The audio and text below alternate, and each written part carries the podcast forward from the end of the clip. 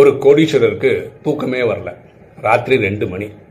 அவர் என்ன பண்ணுறாருன்னா வீட்டு பக்கத்தில் இருபத்தி நாலு மணி நேரம் திறந்திருக்கிற ஒரு கோயிலுக்கு போய் உட்கார்றாரு. அப்போ அவர் பார்க்குற காட்சி வேற ஒரு நபர் இறைவன்கிட்ட அழுதுகிட்டே ஏதோ வேண்டிட்டு இருக்காரு.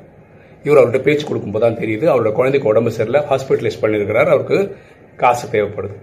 உடனே இவர் என்ன பண்ணுறாருன்னா பேக்கெட்டில் இருக்க கொஞ்சம் காசெல்லாம் எடுத்து கொடுத்துட்டு இதை வச்சுக்கோங்க உங்களுக்கு மேலும் தேவைப்பட்ட இந்த விசிட்டிங் கார்டு என் ஆஃபீஸ்க்கு வந்து பாருங்க அப்படின்னு.